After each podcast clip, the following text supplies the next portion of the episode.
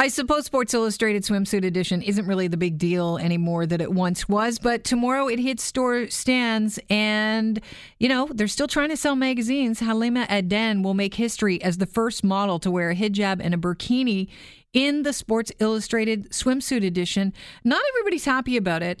Uh, Yasmin Mohammed joins the show right now. She is a human rights activist and founder of Free Hearts, Free Minds. Yasmin, thanks for joining us. I really appreciate your time today. Thanks for having me, Kelly. I'm happy to be here. Is it safe to say you are less than happy about um, someone wearing a hijab and uh, a burkini in the Sports Illustrated swimsuit edition? Yes, it is very safe to say that. I think that it's important to understand the ideology behind the hijab and the re- the slut shaming and the victim blaming and the rape culture that's behind the hijab, and the fact that women across the planet right now are fighting against it. There are women that are imprisoned and even killed for refusing to wear the hijab. Even here in Canada, there was a young girl that was killed, 16 years old, for refusing to wear the hijab. So, you know, I understand that Sports Illustrated is just trying to be, um, you know, diverse and to show different clothing that people can wear when they go to the beach. But it's important to understand that this is not just a benign piece of clothing. It's not just like choosing, you know, to wear a one piece swimming suit or a two piece swimming suit. The hijab is forced modesty culture. It is prescribed religious clothing. And seeing it on Sports Illustrated is absolutely ridiculous in the same way that it would be ridiculous to see a Mormon woman lying there in her Mormon underwear or an Amish woman lying there in her prairie dress and bonnet. You know, it's it's it's a confusion. The Sports Illustrated is basically soft porn, and now they've got you know you know like a nun in her habit lying there in the water. It, it's it's a confusing, ridiculous thing that they're not understanding the idea and the danger behind the hijab and what it represents. I, I'm not sure if it was Halima that mentioned this uh, when she was being asked about being the first woman to wear a hijab and a burkini in Sports Illustrated swimsuit edition. But I did read somewhere where someone said, you know, they didn't see enough um, representation of who they were growing up, you know, uh, in magazines. So this is something to celebrate. And you say, not so sees themselves in the Sports Illustrated swimsuit models? Who is represented? Yeah, that's what that was my point. I'm like, that's not the audience. You're not going after young girls. Right. It's like this is nobody is represented. Like they these women are like a, an infinitesimal percentage of the population are the women that are going to make it on on Sports Illustrated. None of us normal women are being represented on there. So the same could be said for you know, we could expand this and keep on going and, and talk about, well, you know, what about the Hasidic Jewish women? We don't see them represented on Sports Illustrated either. You know what I mean? Like, this is religious clothing, and it should. Why would it be represented in Sports Illustrated? It, it's a. It's not the place for it. Is this a case of uh, the people that put together the magazine um, being naive and confused about what the hijab and the burkini represent? Yes, absolutely. I think that that's exactly the case. I think that they think that it's just benign clothing. They think that it's just cultural clothing. And what they're not understanding is that, okay, Halima is from Somalia. My family is from Egypt. We have absolutely nothing in common. Our cultures do not in any way intersect. We don't have the same food. We don't have the same language. Our, we have, we, it is not cultural clothing. It is religious clothing. Women from hundreds of different cultures from all around the world wear the hijab when they have one thing in common, and that is the religion of Islam. This is not cultural clothing like lederhosen or kilt or, or something else.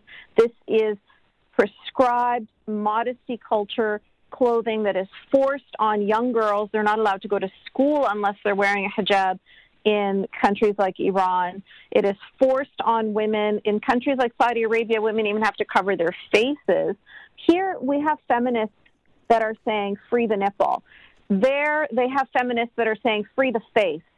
Free my hair. Like there are feminists fighting over there too, and we should be supporting those women in their fight for freedom instead of supporting the tools of misogyny that keep them down. Do you think Sports Illustrated is setting a dangerous precedent by, um, you know, uh, celebrating or fetishizing the, the burkini? Yeah, I don't think that they started the precedent. Unfortunately, it was done many times before them by many other Western corporations that are just, in a nutshell, ignorant. Like they don't understand what it is that they're celebrating. There's a big difference between respecting a woman's choice to do whatever she wants to do and to wear whatever she wants to wear, and then to actually celebrate that thing. It's important to remember, too, that most Muslim women in the West don't wear the hijab. Why would they? Because they're free here and they don't have to unless their families are forcing it upon them. But it's not like in the Middle East where it's more like in the 90s, 90 percentile that women are wearing hijab because it's forced on them by their society. Women want to be free. And Sports Illustrated, The Gap, Marks and Spencer, Barbie, all of these Western corporations pretend that they're all about freedom and feminism and democracy, but then they go ahead and support something that is so incredibly fundamentalist, conservative, religiousness, it, it, just does not make any sense at all. You wrote a great piece that's in the Toronto Sun that I would argue people should read. Um, it's uh, celebrating the burkini is betrayal, not benevolence. And in this article, you say, despite the fact that it's a tool of misogyny seeped in oppression that per- perpetuates rape culture. Every woman should be, feel free to wear it. A woman can choose to partake in her own subjugation, and that is her right. How is this model in the hijab and burkini not afforded that, or is she? Oh, of course. She, see, there's again the difference. If, if the problem isn't Halima wearing a hijab, the problem is Sports Illustrated taking the hijab and putting it on their magazine as if it's something to be celebrated. So the example that I gave in my article is people are free to tattoo a swastika on their neck if they want to. That's their right. But we're not going to celebrate that. We're not going to take their face and put it on magazines and be like, yay, look at them with their swastika tattoo. See, that's the difference. There's a difference between her wearing it and us celebrating that as if it's a positive thing for women in 2019. And when you're talking about a bunch of women um, donning, you know, on the pages of this glossy magazine, the Sports Illustrated swimsuit edition, wearing bikinis of all different shapes and sizes, they're wearing items that are fashionable. That is, is that where you draw the line? This is this is not a, a an item that is uh, fashion. Exactly. This is a religious item of clothing. And that's what people aren't understanding. It's exactly that. It's not cultural, it's not fashionable, it's not just a benign piece of cloth like anything else. This is oppressive clothing that is forced on girls against their will from a young age. And as women, if they choose to take it off, they can be abused for it, they can be imprisoned for it, and they can be killed for it. Yasmin, do you think this is going to backfire on Sports Illustrated? I really hope so. This is what I'm doing here, Kelly. You know, all of these corporations that keep on doing this, I just hope that enough voices speak up in response to them and uh, and so that you know this ignorance this this misunderstanding of islam which is really it's the second largest religion on the planet we have to remember that people talk about it as if it's some small minority and that's why it's misunderstood well it's time to understand it it's the second largest religion on the planet.